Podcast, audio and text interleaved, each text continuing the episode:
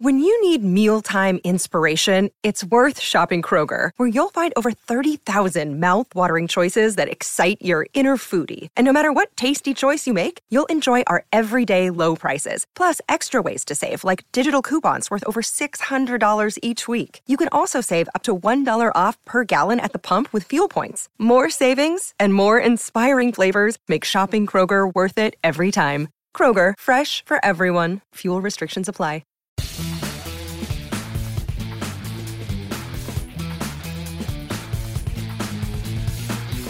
What's going on, everybody? It is Ricky LeBlue, the Associate Editor and Virginia Tech football beat writer for Tech Sideline dot com. Welcome back to another episode of the T S L Podcast. As always, I'm joined by my bosses and cohorts here at T S L, Will Stewart and Chris Coleman. And folks, if you listened to last week's podcast, I told you that we were going to have a special guest for this week, and we did not disappoint. This is an extremely special guest. It's the first time we've brought in any special guest for the podcast. He doesn't really need an introduction, but I'm going to give him one anyway. He was a play-by-play announcer here at for Tech football and basketball for twenty-seven years. Uh, he was the Sportscaster of the Year in the state of Virginia eleven times and was a twenty thirteen inductee into the Virginia Sports Hall of Fame.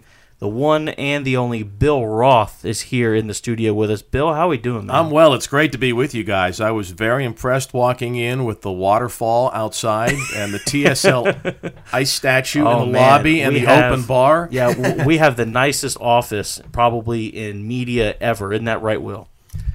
Yeah, just what's starting to bug me about the office, though, is that the piano player that we have all day, he's starting to want to raise. So that's, I don't know.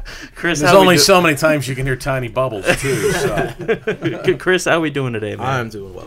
It is about to get cold here in the N R V, fellas. I don't know if you guys have looked at the weather at all lately, but I think the wind chill in the next few days is supposed to get down to the next single digits and, and below twenty. So if you're listening out there and you live in the N R V, definitely stay warm. But obviously, let's go ahead and talk about Bill's impact here at Tech. Bill was here for twenty-seven years, obviously saw dozens and dozens of historic Virginia Tech moments. Uh, but I want to start in twenty fifteen when you decided to go to U C L A. Obviously, that was a, a big decision for you, and it was a big decision that affected really everyone around the Virginia Tech program. Uh, what was really your motivating factor for making that decision? I know it was kind of moving home for you, and you had f- some familiarity with the area. But what was that decision like? Well, we could spend an hour talking about it, but I'll do it in less than ten seconds. You know, the it's a great program. It's the winningest program in sports, and uh, they've only had a handful of broadcasters over the years there. And I had the opportunity to go out and talk with them and meet their people and their coaches and their administrators, and I had family out there, and uh, it was a lot of money. And I thought, well, if I was ever going to leave Virginia Tech, where would I go? And because I really wasn't looking to leave, but if I ever did, hypothetically, it would have to be one of those iconic places, and that, that was kind of uh, the bottom line there. What what is U C L A like? I mean, a lot of people look at, you know, U S C and U C L A, and they think glitz and glamour, and you know, it's it's Los Angeles, it's California. Well, what is that program really like? There's a lot of that. There's a lot of that at both schools. First of all, both of those schools are really incredible academic institutions. S C's a private school, U C L A's a public school, but they've got amazing research, they've got great medical schools, they've got great law schools. If you walked across the U C L A campus, I assure you, everyone listening, you would know the person that every building's named after. There's so many amazing alums, and if you walk through their Hall of Fame, you may not know a whole lot about U C L A's soccer or track and field program or swimming program, but you would know they're great athletes uh, because they're all Olympians, or they've all become television stars, or they've all become governors. So you, you'd know every name in, in, in that campus. Uh, There is a lot of glitz and glamour. Uh, some of it's stereotypical that you see on T V, but a lot of it's legit as well. So uh, it's a combination of of a lot of things. But there, it's a great school. It's an amazing school with uh, a tremendous tradition athletically.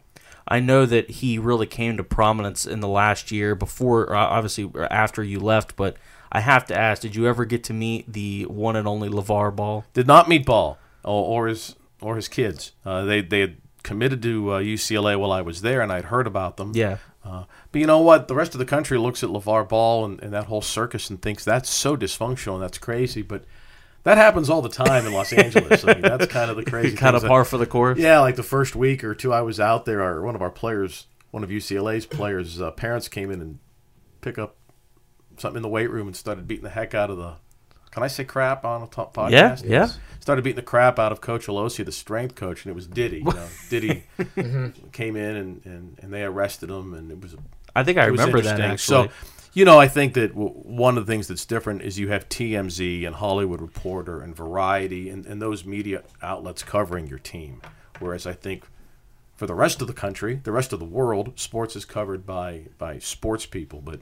At S C and U C L A, there's there's an entertainment aspect to it, and, and players are in the news, and there's a lot of photographers and, and a lot of media all over the place covering the personal lives of all of your players and your alums and fans and that kind of thing. People always talk about Justin Fuente leaving. Is he going to leave for Florida State? Is he going to leave for wherever? Well, you know he's not going to leave for U C L A. He's super, he's super concerned about fit, and uh, you know he, he wouldn't be the guy that would be a good fit for a place like U C L A, in my opinion. Oh, I, I think I would totally it t- agree with that. It takes a that. certain kind of coach to be able to coach at a place like that, I believe. Oh, definitely. I mean, obviously, I know you were only there for a year, but what, what were some of your favorite moments of being at U C L A? Obviously, it's a rich tradition in terms of academics and athletics, and a lot went on. But what was really kind of your favorite moment there? Well, selfishly, getting to broadcast games at Pauley Pavilion and the Rose Bowl. Oh, I, yeah. Great facilities. They just ooze tradition. Uh, that was exciting. Getting to, to know Coach Moore and Coach Alford really well, and and Steve's kids and, and his whole family, good family. Uh, getting to know Josh Rosen a little bit and, and his family. Uh, and so that kind of thing. You know, for me, same as Tech. My, my great memories, you guys have heard me say this before, it's the relationships, getting to yeah. know people and then tell their stories. That's what I like the most. And there's a lot of good people out there. Is Josh Rosen a first-round pick in the N F L? Well, I'm not an N F L scout, so I don't know. I, I would think so. He's he's pretty brilliant, right? Yeah. Like his, his I Q is extremely high. I mean, I would expect a very high Wonderlic score from him. Yeah, I don't think Josh wants to play for the New York Giants. He wants to own the New York Giants. I mean, I think he understands that as much money as you make as a player in the N F L, you make a lot more as an owner. Oh, yeah, definitely, definitely. Uh, you, obviously, you were only there at U C L A for one year, and then you decided to come back to Blacksburg, and you got into teaching, and you obviously did a lot of stuff with E S P N. But what was really kind of the deciding thing for you where you decided, you know, I want to get back to Blacksburg.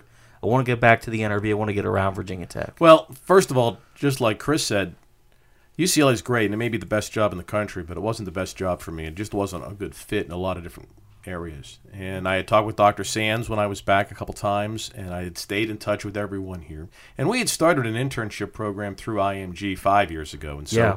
it had been really successful. And, and Doctor Denton and the comm program and, and all those people had always talked about launching a sports media and analytics program here at Virginia Tech. And so they said, would you like to come back and do that? And before I did that, I, I kind of put my toe in the water with the with the T V people. If I'm available, would you use me? And I got a very positive response. And so I said, all right, let's move back east. And it was uh, great to come back. It's this is where my closest friends are, and uh, it's it's fun to be back home. What's it like being a, a college professor? It's obviously a new experience for you. It's more coaching.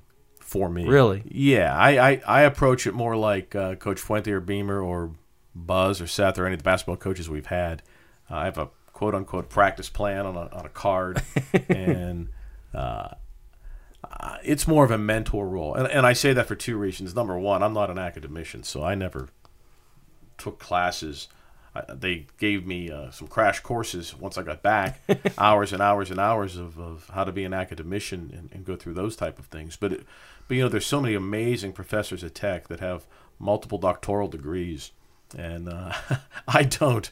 So uh, I really respect those people that are really dedicated career academicians because uh, they do a great job at Tech. We've got an amazing faculty at Virginia Tech. We've got good coaches, and everyone knows their names, and we've got great administrators, and you know them as well. But there are people that have been at Tech for thirty years on the academic side that are really dedicated to this school.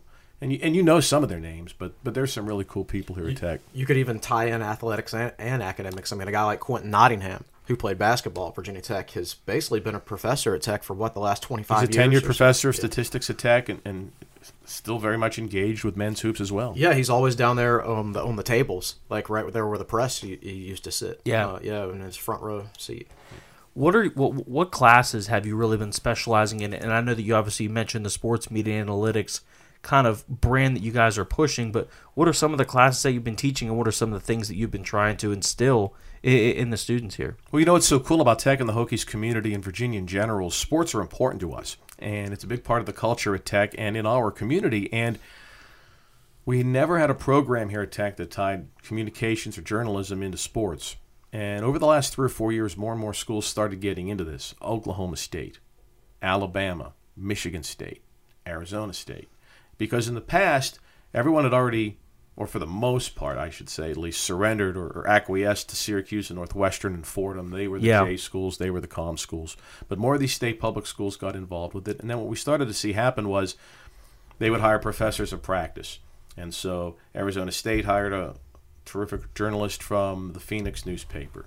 And uh, as you go through some of these other schools, J A. Adonde uh, left E S P N and went to Northwestern. And and so the new thing now is you bring in someone that can teach kids during the week, be in the classroom Monday through Thursday or Friday, and then do games on the weekend and be on the air. And that appealed to me. That way I could still do games, still be involved in collegiate athletics, but but help mentor kids and, and work on developing something really cool here at Tech from scratch. And and that's been really cool. It's like coaching an expansion team or being the G M of an expansion team, really, as you develop and meet and what classes should we have and what are other schools doing. And there's some really good collegiality. There's really good cooperation between schools because we're not really recruiting against a kid who would go to Oklahoma State or yeah. Arizona State for the most part. And so now if you're a high school student in Virginia that wants to get into journalism or wants to get into broadcasting, whatever, behind the scenes, you don't have to go out of state. You can come to Tech. I mean, so, I, so let me let know. me jump in here and ask, with the A C C network coming online soon and with the facilities that every A C C school is having to build to support that, how do you see that uh, meshing with what you're doing? Huge opportunity for our kids. Yeah. Huge opportunity. Studio in front of and behind cameras and to be involved. Great opportunity here. And we're we're poised to have an academic program in place. You just can't throw millions of dollars at studios and, and expect kids to come. We've got the academic. We're working on getting the academic stuff in line. You know, Syracuse and Miami are ahead of us because they've been doing it for thirty years. So they've already got the program in place. Uh, we're getting there now. We'll have a, a sports media and analytics concentration. It's on the books now. That'll eventually be a minor. Uh, but we've got seven classes, so twenty-one credit hours specifically dev- devoted to sports and sports media. We've had some great guest speakers, as you guys know. um, how would a, how does this program maybe compare to the program you were in when you were in college at Syracuse? We're copying it. Okay. Hey, that's not a that bad idea, sense. Obviously. We're copying it at a fifth of the price. No. Um, yeah, the tuition is much lower here, uh, particularly for an in-state student. What what some of these schools have, what a Fordham has over us at the moment, and Syracuse, is just the tradition and that alumni base. I mean, what's been really cool is how many Tech alums that are out there have reached back. Can I come help? Can I speak? Can I donate money? What can I do to help these kids? Can I mentor kids? Uh, all over, all over the state. For example, there are several media professionals, say in the Richmond market, who are involved with uh, pro teams and some nonprofit sports organizations in Richmond, too, that are Hokies. And they've never had kids from Tech that they could give internships to. Well, now we've got that set up. And we've worked really hard. Last year, guys, we had six Virginia Tech students broadcasting minor league or wood league baseball games. From yeah. Green Bay to Martinsville. I know a lot of those Bluefield. Kids, yeah. And we we had more kids broadcasting baseball last summer than Syracuse did. And, wow. and I take great pride in that because they've got, as I mentioned, a decades head start on us, and hopefully we'll do that again this summer as well. People need to understand exactly how much change and how much improvement has been made in the Virginia Tech comm department since Bill's there, and I'm not trying to toot your horn here, but look, I'm a graduate of the Virginia Tech comm department. I went there. I was there for three years. I transferred in from a community college. Um, to f- just from my look on it now, because I've you know I still am around the, the Tech comm department a little bit. Obviously, I know Bill. Um, It's infinitely better. The amount of opportunities in terms of internships and outside classroom experience, the credibility uh, of the of the professors inside the classroom is improved now, and you're starting to see, like Bill mentioned, a a bigger concentration on sports inside the Tech comm department. And that's something that did not exist when I was there. I can I can I can vouch for that. Yeah, absolutely. And you know, when I was in school from two thousand two to two thousand five, I I helped with a T V show. I was on a T V show at V T T V. Yeah. Uh, you know, we it called Sports Authority, and uh, I forget the name of our other show, but uh, and and all my friends were comm majors, and I just don't I don't get the feel that they got quite the leadership that that department is providing now. Oh yeah, I mean, look, I, I my experience really was only well, with the Collegiate Times. That was my thing. I was the editor in chief. I ran the paper for over a year, and if I didn't do that, my classroom experience then would not have been enough to get me into a professional job as a full-time writer. Now, with the way that the, the, the department is headed under Bill's direction, it looks like that that's no longer going to be the case, and you, you will be able to really rely and, and fall back on a lot of the stuff that you learned in the classroom. People that graduate from tech now out of the comm department or out of the journalism, you know, uh, like Corey Van Dyke, yeah, who, who writes, writes for us, us covering yeah. baseball, you know, he's going to have work experience when he graduates. I mean, he had work experience in his freshman year writing for us. Yeah. And as Bill mentioned, all these kids uh, calling minor league baseball games and, and summer league games uh, uh, when they're off over the summer, that's that's working experience that, that people from Virginia Tech just weren't, weren't getting back in the day. And part of all of creating this this better culture in terms of the Virginia Tech comm department has been creating the National Sports Media Association chapter at Virginia Tech. It's a national organization.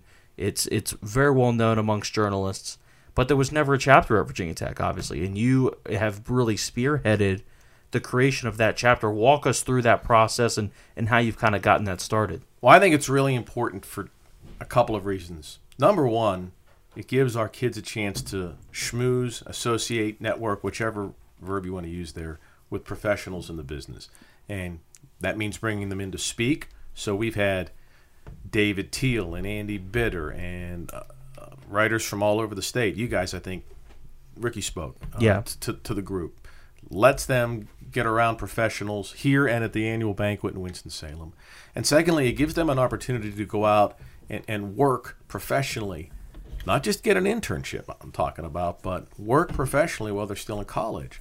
And and so now that is now that is expected of a Virginia Tech student. So you have a, a young lady like Brooke Leonard. She's still a student at Virginia Tech. She's on the air on Fox in Roanoke. You've got a student like Chase Parker, who's a student at Tech, but on the air at Channel ten in Roanoke. Um, there's others. Jordan Hutchison is a student at Tech in our class writing for the Virginian Pilot. I'm not talking about internships. I'm talking about yeah. them getting paid yeah. as professionals before they graduate. And and I'm convinced that that's the best thing, because sitting in a class with me talking or any professor talking, first of all, it would get incredibly boring. But but but, but more than that, you don't learn how to write or broadcast in a classroom out of a textbook. Yeah. You got to go out and do it. And and so that's what we did. And and for, for the final group, for these kids, their finals are are due here this week. Their final project, it's go tell me a story. That's it. I didn't assign a story. They've got to go out with a camera or a digital audio recorder and go interview someone and come up with a story. And some of the submissions have been great so far. There's the, I'm learning an awful lot, and and there's stories everywhere, and and that's what they're that's what they're getting out of this. So I'm guessing the last piece of the puzzle you need is for some rich folks to come by and drop some endowed scholarships on, on your department. Yeah, the N A B convention in Vegas, there's going to be some equipment we'd like to buy. I'd like to trick out the studio. Uh, you know, the one thing that Syracuse has on us is money. And so I was up there for a, an event last month. And by the way, the Syracuse people have been great. They've been so helpful to me, uh, giving advice. And whenever I have a question, they write back uh, or call back right away. Um, and, and we're going to do the same thing. If we get this thing going and another school comes up and says, how did you do that? We'll, you know, we're not competing with other schools uh, in this. We, we want to turn out great journalists and great broadcasters. Uh, I want kids to come here. I've spent a lot of time in D C and in Richmond. I want to say recruiting, but that's that's a that's an insult to our coaches. But but meeting with parents and, and why their kids should come here, and, and getting to know them. So I guess it is recruiting, uh, getting to know parents. We're going to care about your kid here. Here's what we're going to do. I know we don't have twenty-five people broadcasting N B A and Major League Baseball like some other schools have, but if you come to Virginia Tech, here's what your opportunity is going to be. Here's what we're doing in the classroom, and here are the extracurricular actu- activities for kids. You guys, uh, the, the, that studio you're talking about, wanting to trick out that studio, it's already pretty nice. I mean, I, I was in there for, for three years. For, for those who aren't familiar with that really state-of-the-art T V studio in the Moss Arts Center on the on the campus. Walk us through what's all in there. Well, the Moss Arts Center was built in twenty thirteen, and, and everyone, I think, is familiar with the auditorium and what's in there, but the television studio is a completely digital um, switcher. I'm trying to think of the best way to describe this to folks who aren't familiar with it. It's a digital studio. If you sat in the control room at the Moss Arts Center for the studio we have, it's the same exact view that you would get if you were sitting at Fox News or C N N or E S P N. It's completely digital. Uh, it, it's remarkable. What we need, what we don't have, though, is the set, the video walls, yeah, the the real nice. That stuff's really expensive, by the way. So Will is right, and I'll be looking forward to your donation as an alumnus before the That's what happens when over. You speak out, Will. You know, I already have one kid in college, and, and three years from now, I'm going to have three kids in college. And they deserve, if you really love them, Will, they, they deserve a uh, Fox News or C N N-esque set. All right. Bill, I, I like how you mentioned that the, the important part of this is getting people experience outside the classroom. Because for me, and I, I know Will can attest this because he hired me, if I didn't have my experience at the C T covering Virginia Tech football for two years, I wouldn't have gotten my job. Isn't that right? You wouldn't have just hired me because of my classroom experience. I mean, that, that's that's correct. That experience was important to us, yeah. Yeah, so, I mean, that experience is vital. I mean, obviously, I, I worked at for Scout dot com covering a minor league baseball team, but getting that experience outside the classroom is vital for these kids, and if they don't get it, they're not going to be prepared to get a job out of college. You're right, Ricky, and, and, and you know, I would, if I hadn't known you personally from yeah. going to interviews and things like that, I, I might not have ever thought about it. Yeah, exactly. You know? You know what we did last year, and we're going to do it again in the spring when we relaunch the performance class, is uh, we do a mock press conference. Oh, those are so fun. And we brought we Billy Hyde in. And, but that was and, and I coached Hyde up. And, and the idea here was to be, I want a contentious coach. I want I want you to be mad. So I asked Coach Hyde, I said, what's the worst loss you ever had that you were really the most P O'd about afterwards? Now, wait a minute. Don't answer. Um, Think what it was. Well, it could have been Boston College two thousand seven. That's it. Um, yeah. So Shocker. He was mad about it. You know, he coached special teams. He, he, you know, he said we practiced that onside kick recover thing, and Josh Morgan in four years never missed a kickoff. You know, we interviewed uh, Jim Cavanaugh a couple summers ago, and we asked him about worst losses of his career, and that was one of the first ones he, he brought up. It was about that onside kick. Yeah, and I thought he might have mentioned uh, the the McNabb game at Syracuse. Oh, he did. Or, he did because, because yeah, yeah. But they just felt like they were better than B C, and, and we were because you know we went back and played them several weeks later in Florida and won the A C C championship. So anyway, what we do is is I get Coach Hyde in a hat. And I get him in a, in a pullover, and I say, you got to be really P O'd. Be mad when you walk in there. So we set the room up, and Coach walks in, and he's and he treats those people just as horrible as any coach would ever treat a group of media. Because, and, and here's the reason. Here's the reason I think you guys would understand this. If you graduate from Virginia Tech in May of two thousand eighteen, and you get a job in television, you're probably not going to get it in D C or New York. You're going to get it in a tiny town in Mississippi or a tiny town in Alabama. And, and, and so that means two months after you start, you're going to be interviewing an S E C football coach at a press conference. And, and how do we have a twenty-one-year-old Virginia Tech graduate in a presser with Nick Saban? How is she or he not intimidated? How do they go into that room and ask legit questions and not just totally fold if, if Coach Saban jumps your ass? It's hard. It's hard for experienced journalists, but you've got to do it, and you've got to be able to understand issues. So if you're in a tiny town in Mississippi and, and you've got to interview someone at Ole Miss about this probation that's going down, you're going to have to ask some legit questions. Yeah, you can't just say, how's the quarterback going? Questions that people don't want to answer. Well, uh, what if you get a Mike Gundy-esque response? Oh, I'm yeah. a man. I'm forty. Well, you know, it's funny because – Two weeks ago, we played for the class. I played for the class Jimbo Fisher's presser after the Florida Florida State game. And one of the reporters, Safid, from the Orlando paper, asked him, was this your last Florida Florida State game?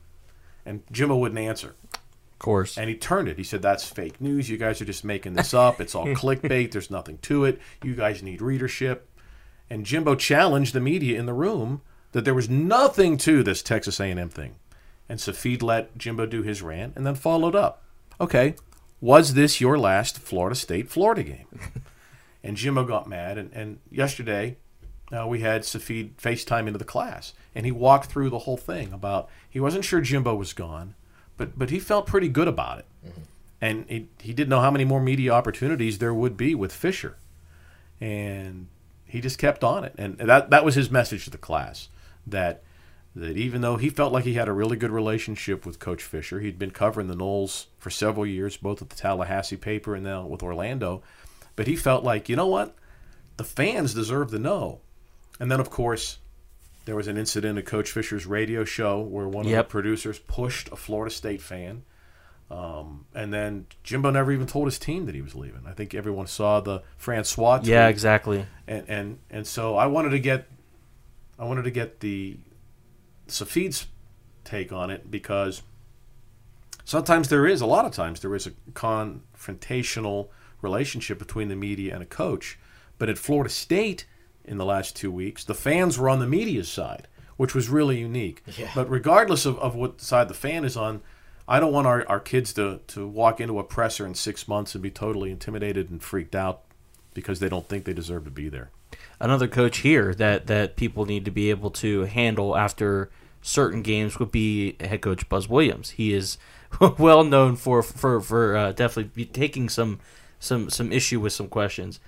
You've kind of hit on this c- kind of throughout the podcast, but um, what's the kind of the greater goals for the tech comm department? Where do you see this department in five years from now, ten years from now, maybe even fifteen years from now? I want our fans to be just as proud of our comm department as they are as our fo- are of the football team. And I want people to look at Virginia Tech and, and say, yeah, Tech's got a great business program in Pamplin, and Tech's got a great engineering program. But I want them to be able to look at the sports media and analytics program and say the same thing. How do you get there?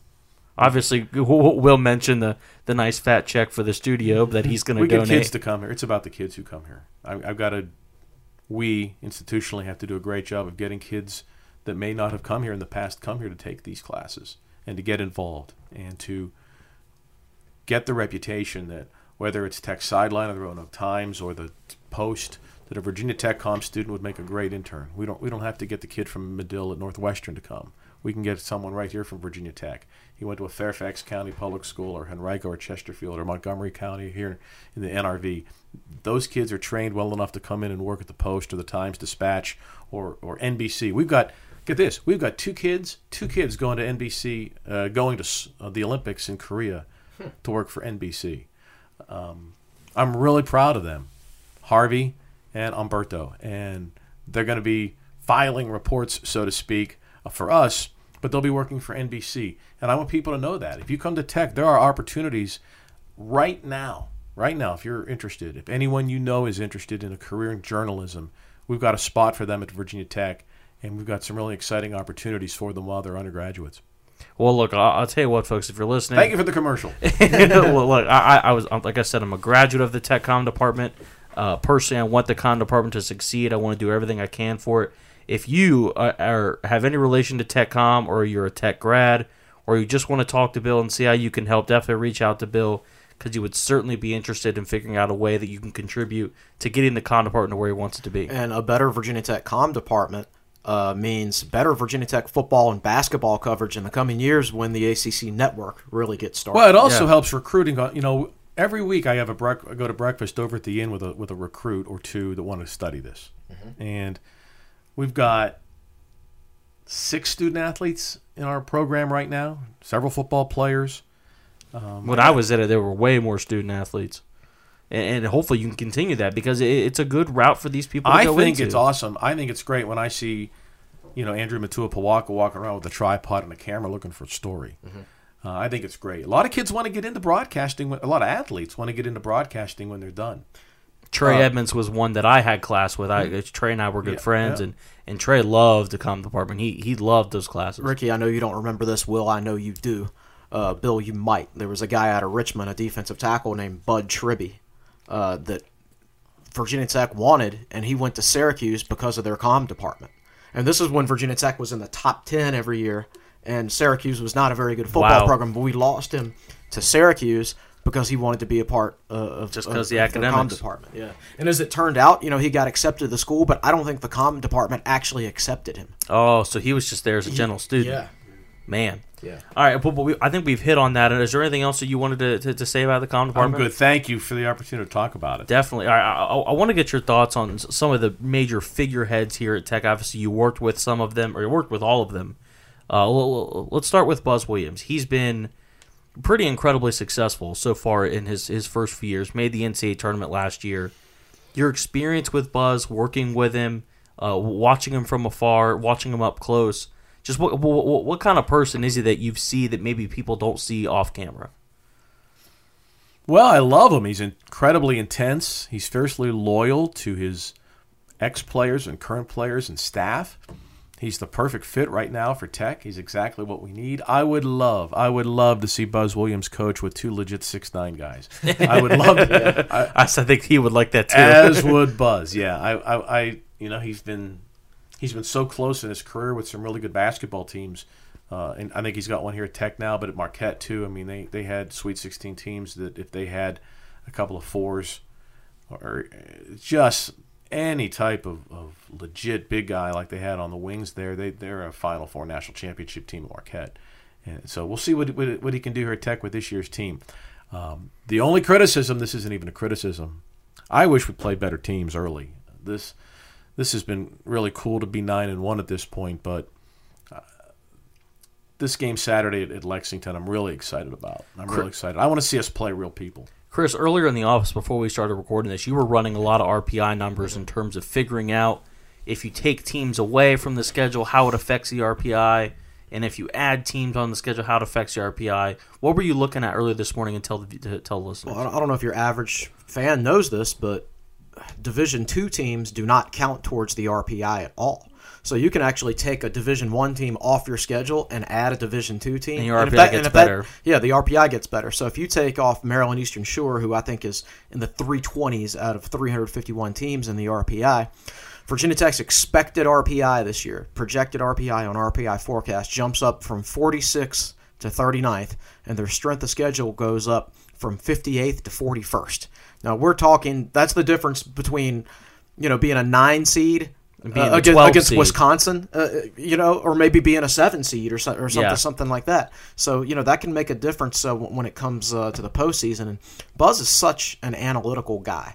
Uh, I was talking to someone uh, who knows Buzz after the game on Sunday and said, Buzz studies every analytical statistic you could possibly oh, yeah. think of, um, and and uh, and a lot that you've never heard of, but which that means it, it really makes no sense. His scheduling is. is like an old school head coach, how how you would expect somebody who's been coaching since the seventies to schedule with regards to not scheduling a Division two team. And not, not that every team schedules a Division two team because they don't, but you know, I, it would be beneficial for Tech to take off one of these teams that's worse than three hundred in the R P I and replace them with a Division two team. You don't want to do that multiple times, but one game a year could significantly help Virginia Tech's computer yeah. poll, computer rankings at the end of the season. It's a it's a Rubik's Cube. I did I've done two Tulane games this year on T V, and I've talked with Coach Dunleavy, who's in his second year. He was in the N B A forever. I mean, he's got an amazing career. He's about eighteen years in the N B A as a coach, and he said, "I can't figure out the R P I. I don't know how to schedule. I don't know who to schedule." Tulane won six games all of last year. They're way better this year. They're in a good league. He thinks he can get a, a winner, and we remember how good Tulane can be in basketball just from being Hokies. He says, I can't figure out the R P I. And and some schools have to schedule to pack their arenas. Some schools have to schedule, like Maryland Eastern Shore, you play all these bye games to make money. And others schedule in a combination of both. And I think that's where Tech is. You you want to get enough – you want to have enough home games so you can sell season tickets and make money and, and, and have a good record, but you don't want to get it to the point where – what happened when Coach Greenberg was here several times, where we'd win twenty games, finish in the top five or six of the A C C, and, and, and go to the N I T. Yeah. And, and so every school has a different metric or a different Rubik's Cube to figure out. That's where I always disagreed with Seth Greenberg with his scheduling philosophy. He always wanted to go play in Madison Square Garden, made-for-television games is what he would call them uh, in, in interviews and on Tech Talk Live and things like that. And I'm and I'm I was thinking, you know what's a made-for-television game? The N C double A tournament. You're not wrong. Yeah, I mean, he's he's trying to, to, to build the brand of the program. Well, you build the brand by, by making, making the, the N C double A tournament. not by playing in Madison Square Garden on November twenty-second. And losing by right. ten or fifteen. Well, actually, Tech won most of those games. Oh, well, there you they, go. They would go up there and win tournaments and beat Saint John's. I think we beat Saint John's two years in a row at one point in Madison Square Garden. We won that uh, the Saint John's holiday tournament two years in a row, and then they would invite us back yeah. on the third. Yeah. yeah. Yep. Goodness, I I, I want to get your opinion on, on Justin Fuente. Obviously, I know that you you know didn't work with him, but how have you gotten to know co- you know Coach at all? And since you've been back, and, and what's kind of that relationship like? Well, it's basically just at these recruiting breakfasts and in social settings. uh, I've I've not obviously hosted his shows or, or, yeah. or worked with him. I love him. I think kind of like Coach Beamer, he, he was he was the perfect fit to replace Frank. And you know, there was all those schools at the same time made coaching changes, and so what was it? Syracuse and Maryland and Virginia and Virginia Tech South and Carolina. South Carolina, Georgia, Florida, all hired coaches as, as, at the same time. As yeah. high level as all the coaching changes have been this year, I read an article I think just yesterday, and I'm sorry I don't remember the exact numbers, but there were, there were actually fewer coaching changes this year than last year, and a fair amount fewer than two years ago when Tech hired Fuente. Yeah, and you knew well not they're not all going to win. Not everyone's. It's not possible. Yeah, they play each other and, and whatnot. And I said at the time I thought that Fuente would be the most successful of that group long term. And that doesn't mean that Dino Babers doesn't win and go somewhere else from Syracuse, and who knows what, what he could do. He, they haven't won a lot of games, but I think a lot of people look at what he's done. They beat Clemson this year, and Syracuse, and Syracuse beat the Hokies two years ago. Um, the Florida Florida's already made a change.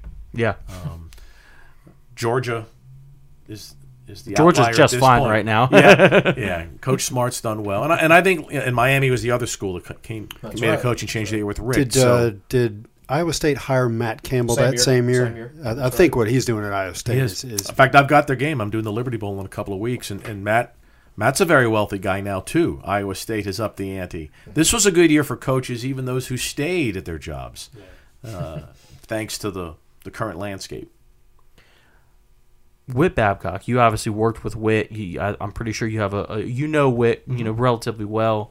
What's Whit like? I mean, the, the, the, obviously, people that don't cover the team, people that aren't around the athletic department, that aren't around the administration, they don't get to see Whit on a regular basis. They don't know what he's like off camera. They don't know what he's like when you're just shooting the breeze. So, what is Whit like? Boy, this is going to sound repetitive, but but a great fit for Virginia Tech. You know, when this this Texas job has been open for a while, and it just they just hired uh, Chris Del Conte from from T C U to go over there, and and I thought, you know what, if I'm Texas, the first person I'm going to call is is Whit. I I think he's a star, and he he gets it. He gets television. He gets how to hire coaches. He gets how to treat people. He understands fundraising better than just about anybody else out there. But I will say this. If I was a fan of any other school and John Swafford was retiring, which he will do, as we know, at some point here in the next few years, the number one candidate has to be Whit Babcock. That's something that we've talked about in the office. I think, Will, I think that was your idea first among the three of us, is that uh, when that A C C commissioner job does come open, it would not shock any of us if Whit is, is on the short list of that group, right? Yeah, you know, I, I'm pretty sure I got that idea from Chris. I think he thought. Oh, well, there you go. I'm pretty sure I got it from Bill Roth like oh, three years ago. Oh, geez, it all, it all comes We're back to Bill. So my, you know, I've, I've interviewed Whit a couple of times, I think, since he started here. And uh, the the thing about Whit is that when you see Whit and you talk to Whit, you're not seeing and talking to a different person that talks to the press or the public. Yeah. He's a very genuine guy. He's very approachable. Um, you know, he, he talks to you as if he's known you for a while, yeah. you know, and he's a pretty sharp dude. He knows who everybody is, you know, so. Uh, he remembered my name. Yeah. Which is so surprising. He's just very approachable and easy to talk to. And I, and I remember one of my, you know, it's not a great story. One of my favorite Whit stories is when, when Justin Fuente was hired, and I remember we all got taken back to a room. There were probably six of us, and we got to interview Justin, you know, outside of the press conference setting. And, and Whit sat in on that. And, uh, when it was over and everybody was leaving the room, I said to Whit, uh, I said, I didn't get a chance to ask Fuente about locker room dances. And, and Whit laughed, and he leaned over and he said, I already asked him about that. He said he's not going to do that. That's funny. Yeah, you know, and I'll, I'll tell a story. Um, it was before a basketball game, in November of twenty fifteen. It was after Beamer retired or announced his retirement, but before Tech hired Witt. And I, I was down by the tunnel, in the tunnel in Castle Coliseum, and Witt just asked me, so what do you think about the coaching search? So we talked about it for like five minutes. I won't go into any details, but but he actually asked me what I thought about it. And, uh, you know, so I talked about a couple of candidates and, and things like that. And, uh, yeah, he's just a real approachable guy. We went to a Blacksburg Sports Club dinner uh, last year, and Witt came right up to us, and we just started talking about the new baseball stadium and whether they would charge admission anytime in the future and things like that. He's sure just, enough, they're charging for conference yeah, games. Yeah, exactly. So but those uh, are hard jobs. Being an A D now is really hard. Yeah. In fact, it's it's not a good job. How much of it is politics at this point? Because I feel like you... Phil Former will tell you a lot of it is politics. Yeah. uh, I mean, I feel like the managing the relationship, not just between, you know, people around the athletic department, but coaches, managing relationships between coaches, managing relationships with donors. I mean, it's got to be difficult. Yeah, I mean, there's not... You'd be hard-pressed to find better administrators and dedicated A Ds than John Curry and Jeff Long. Yeah. And both guys just got fired. And Jeff Long got fired because his football team didn't win enough. And John Curry, and that was at uh, at Arkansas.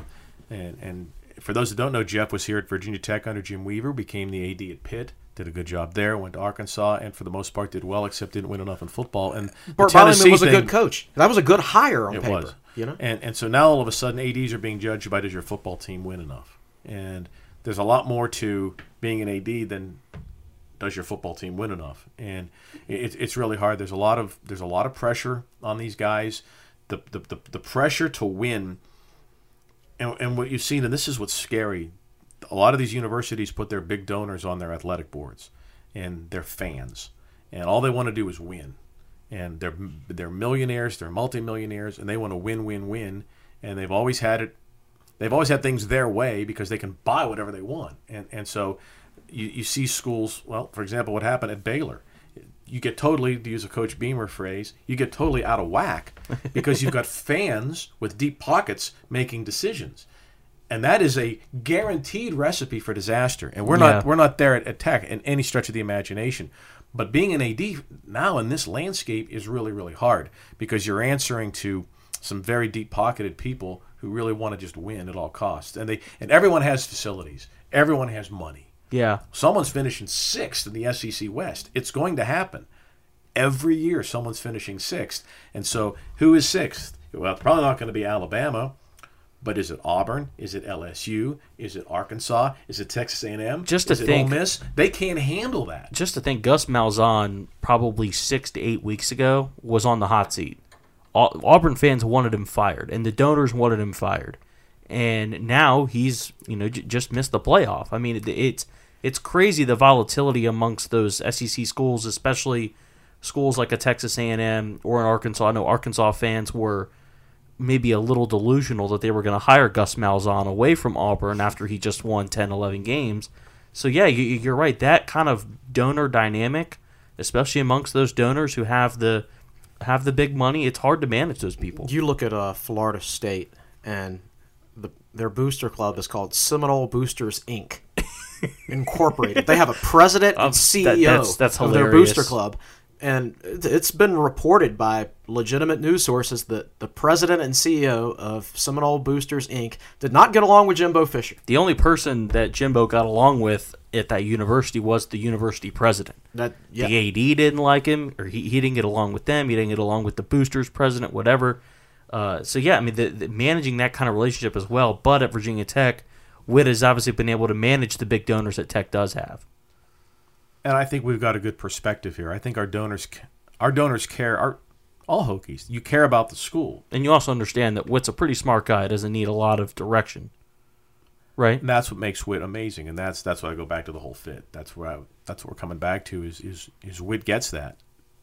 I don't know that Phil Fulmer would be a fit at any other school as an A D, but they're going. I'm not sure he's going to be a fit there. Yeah, but they're going to give him a go. And, and I think at the end of the day, as crazy and wild as that coaching search was, it looks like they've hired a great, great fit at, at Tennessee. You're not Although get a he is a Bama resume. guy. The, the the the only problem with that, I, I agree, he's a good fit, but Tennessee hates Alabama. That's if he the, has that's a couple of losing He's a Bama seasons, guy. Yeah, he becomes easier to let go because he's it's it's like, well, he'd normally get another season if he was from somewhere else, but oh, all of a sudden it's a bad thing that he's from Alabama it's because not, he had two losing seasons, right? He's not T. Martin, where we you know T. Martin might have a little bit more leeway amongst those amongst that fan base. There's a few more topics I want to hit on before we wrap up this podcast, um, and, and Will and Chris, this will be mainly for you guys. Jordan McFadden, really quick, decommits from Tech. I think we kind of all expected this. How important is it for Tech to get another offensive lineman yeah, in this I think, class? I think it's pretty important. You know, offensive line recruiting is kind of a crapshoot. You never know what you're going to get. You don't know how guys are going to develop. Uh, so you want to have a certain number of offensive linemen in your recruiting classes and in your program. Uh, so, yeah, they need to sign another offensive lineman. You know, I don't think it's any coincidence that the day McFadden committed is the day Justin Fuente stood in front of the media and said, we expect all our committed prospects to sign on December twentieth. Yeah. Yeah, I, I thought that was really interesting. Uh, I, I want to open it back up to everyone. Now, obviously, Trayvon McMillan, that was the news that we got uh, the, this week or last week at the end. Uh, Trayvon McMillan is graduating. He is leaving Virginia Tech. He's transferring. We do not know where yet. Um, how big of an impact is that, and, and how does Virginia Tech move on without Trayvon? I don't think it's a particularly big impact. They had a better run game the last two games when he wasn't in there. Yeah. I, I think, uh, you know, this isn't a big hitting offense as far as big plays go. You, you need running backs who are going to grind you out four or five yards, and which is what – You know, uh, Deshaun McLeese has been doing in recent weeks. Jalen Holston has been doing in recent weeks, and Stephen Peoples did uh, against U V A. Trayvon's a home run hitter. He's not a particularly good in between the tackles runner. Uh, and the thing is, though, his longest run of the year was twenty-three yards, same yeah. as Deshaun McLeese. So you kind of he's he's a home run hitter. But he not, wasn't hitting home not runs. Not hitting home runs. He was Chris Davis. Yeah, well, right. For the Baltimore Orioles. Right. It, it, it, yeah. So it's like. Uh, It'd be like if, you know, the Yankees just just, just traded for Giancarlo Stanton. If he came out this year and hit two twenty-five. And fifteen homers. And fifteen homers, right. yeah, I'm, yeah, you know, those fifteen homers I'm sure would be moonshots, but you're paying him to hit home runs, and, and that's what we needed out of Trayvon, and, and Tech Tech wasn't getting getting them. So I, I, there's a re- I honestly think Tech's running game was better without him, and I'm not saying he's a bad back or anything like that. Far from it. He just wasn't the right fit at this point, and I think it's better for both parties. I think it'll be better for Trayvon too. Bill, you obviously saw Trayvon's breakout season in twenty fifteen where he burst on the scene. It seemed like he didn't get a, a, the amount of carries he should have gotten in the first few games. Broke out for one thousand yards, ran for seven touchdowns. How disappointing is it to see Trayvon never really kind of hit that mark again? You know, him and McKenzie both. Sean McKenzie. Yeah, yeah, you know, because I thought Marshawn we had that, Williams was another Marshawn, one who ran really well. Yeah, I just thought we, we've had that. We got lucky. We had that run where we had, what, three years in a row we had a tailback leave early for the N F L. Mm-hmm. And, and and everyone said, well, we stopped recruiting tailbacks. Well, no, we didn't. We, we, we signed some good ones, but for whatever reason, they didn't pan out. Yeah. So like I said earlier, I'd love to see Buzz with a big man. I'd love to see this Tech football offense with Fuente with legit home run hitting running back. Come on down, Devin Ford. Yeah, I mean, you know, David Wilson. I mean, because it, it, it make you can. I don't want to say the Hokies are easy to defend. That's not what I'm saying. But imagine how much harder they'd be to defend if you had a powerful running game and a and a home run hitter at tailback like Wilson was. Mm-hmm. Imagine. Yeah. Because right now there's just not enough, and we're talking about the ball or a guy like Ryan bit. Williams. Yeah, little sweetness. Because I. You just wonder, like, this Oklahoma State game, do, do the Hokies, even if the defense plays its best game of the year, do they have enough firepower to score against a team that has seen great offenses every week yeah. since the beginning of the season? That's my question about this game. Dude, I, I wanted to get into the Camp World Bowl, which obviously Tech is playing. Oklahoma State, Bill, when you look at this game, what really stands out in this game other than maybe the fact that Tech needs to score some points? You know, it's... It's a great matchup in terms of they're amazing offensively, but they've only played two top fifty defenses all year, T C U and Texas. Uh, now, is that because everybody in the Big twelve has such great offensive numbers that the stats are skewed? I don't know. But the Hokies have got to make it a uh, – they got to junk it up a little bit. Yeah. They can't – Hokies aren't going to win this game forty to thirty-five. I think everyone knows that.